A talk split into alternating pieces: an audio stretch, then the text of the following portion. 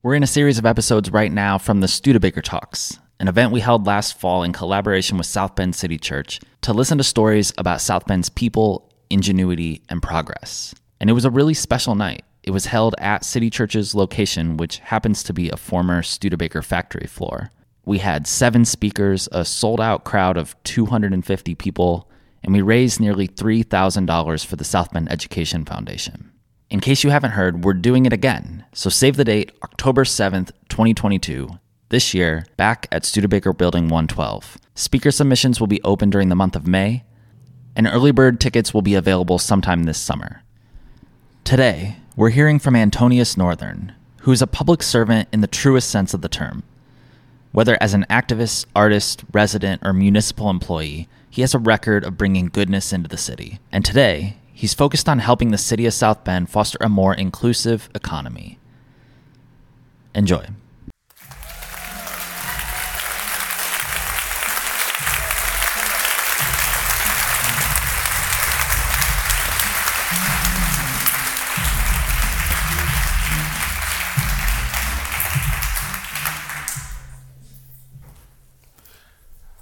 I don't need to be saved.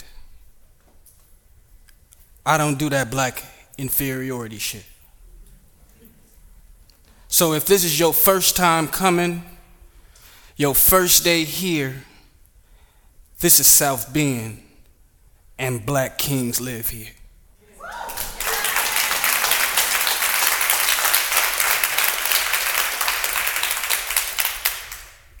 Now, y'all have probably heard the story, you know. Activists get a job with the city, get soft.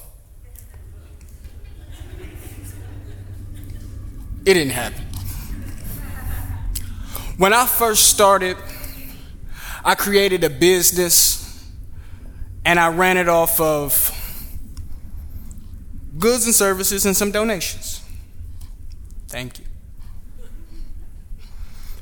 Now, when I build black equity in my community, we do it with tax dollars.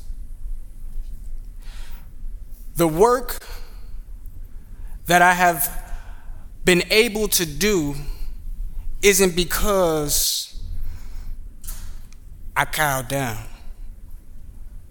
I took a job, firstly, in the Department of Community Investment, and then I took another job in the Office of Diversity and Inclusion.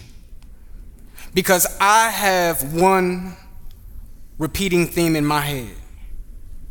And it's that black folks need respect from the external community and love of self within. Now, back when I was running Empower South Bend, we had this great little concept. It's called the Think Black, Buy Black market. And during that time, hmm, maybe 20, $30,000 worth of economic activity. But when I got a chance to work with the city, during my first probably six months, I helped the city flip $100,000 into a million dollars in order to support low to moderate income workers who were primarily black or brown or women.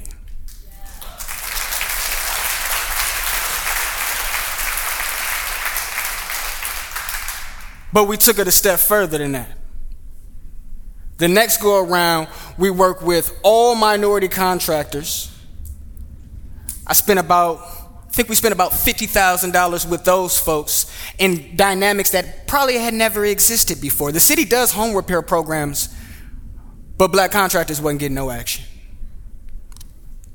After that, we helped to steward about 600,000 more dollars of infrastructure building for home repair. Talking lead abatement, making sure that folks would have the skill sets that would be the jobs of the future. And just here recently, well, I should tell y'all about the year of COVID. We only did about $100,000 worth of grants that time. But we were able to make sure that those also directly connected to people who were black and brown and women entrepreneurs. And even presently at this time, we have a budget of about $200,000 that we are pushing towards strengthening minority businesses, women owned businesses. And I think to myself, well, if you put it together like that, you must have had at least one piece of scholarship that you could point to. And I think the one that uh, sticks out in my head is what Neely Fuller and Dr. Frances Welsing said. If you don't understand racism, everything else will confuse you. And this next story will do that exact same thing to you if you don't understand racism. I was about seven years old. And, you know, I was raised by strong black man like many of us were. And my father, he had a he had an issue with the way that I was being raised. So he decided that he was going to forcefully remove me from the care of my babysitter. He climbed up a balcony, broke through two French doors, came in, and he called me Junior. He said, Junior, get up. It's time to go. Now, I had just been with my dad earlier. Spent the majority of the day with Pops. So I'm wondering why is he standing in my bedroom telling me that it's time to go. I cried because I was so confused. Like, Dad, what is we doing? Where are we going? He said, Get up. I got up. We went downstairs. Now, I'm to shorten the story a little bit, but I'm to give y'all some key facts. One of those key facts is that I remember my dad's shoes. I remember him taking them off. They was those, those, those black barbecue sandals. You know the ones that look like Jesus sandals. You know what I'm talking about? But I was seven years old. And I tried to put my foot in that Jesus sandal. And I remember trying to make sure that I keep them on my feet as we walking two miles down the street to get to my grandmother's house. I also remember not seeing my daddy limp. He didn't stumble, but he was barefoot. And then when I got tired of walking and slipping and sliding, you know what he did? He picked me up, he put me on his shoulders. My daddy carried me for probably another good mile on his shoulders. We got back to the house. We went downstairs into my grandmother's basement where he and his brother were both staying, and where my auntie was staying on the top floor. My baby cousin was staying in the other room. My grandmother had the big house. I mean, my, it was my grandmama's house, so she had the biggest room upstairs on the top floor. Don't think this was a wealth building scheme. This is just what they had to do.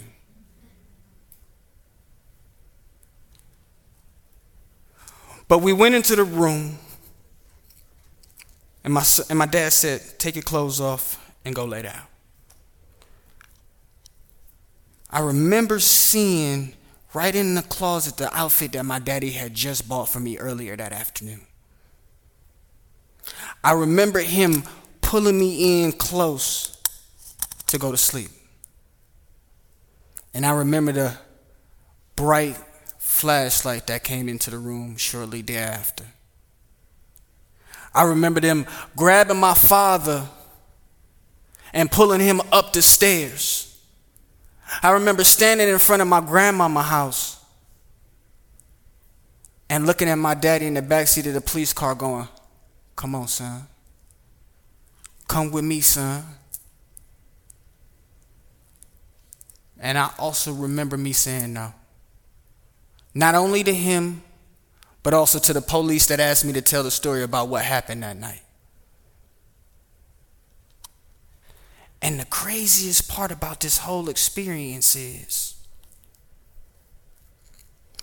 I remember when that same police officer came to me and said, with the biggest grin on his face, I saved your life. Can't save my life from a can't save my life from the man who would have took your life if you even looked at me funny. See, I don't do that black inferiority shit. I love my daddy.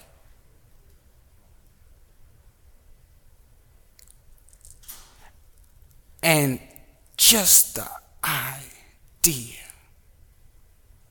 that that's what we have to go through on a day to day basis. But I got a question. What happens to my father? You see? He's no judge, no attorney. They hung him from a tree called economic slavery. Pine needles injecting that leaves left bloody from an evergreen that is never green. Red, like dead debt mortgages survived by a fortunate 500 companies run by men who can barely wipe their own tail but want to call my mama a welfare queen. Then demand my dad for adequate health care and food stamps.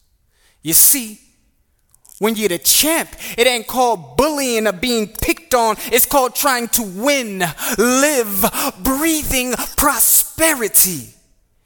Anyone and everyone in here is entitled to the entitlement, life, liberty, and the pursuit of happiness. I'm talking happy, not hungry kids. I'm talking profitable, but not fraudulent. But I got a question again. What happens to my father? You see? Well, no, you don't. To disappear, he need to be here from the beginning, maybe benefit, benefit from immigrants, ignorance, and stock dividends and land grabbing, all while screaming, they're giving our country away. As another man works twice as hard for half the pay. Is this your dad? I often viewed fathers differently. Oh, he just started. How is he the supervisor? Oh, he's on salary. So when does he punch in and pick up his schedule for the weekend? Who has work boots that clean? I mean, what happens to my father? Aren't the hours for our rent evidence not hearsay because you can hear me say? This ain't for pardon me's, not for I'm sorry's. No, now is the time for discovery of guilt, death, and servitude for centuries. Let's keep it a hundred about the whole thing. You don't fear my father, you fear me. So, what happens to my father is no longer your problem. I am. If you don't take nothing away, remember that in South Bend, black kings reside. Ashe.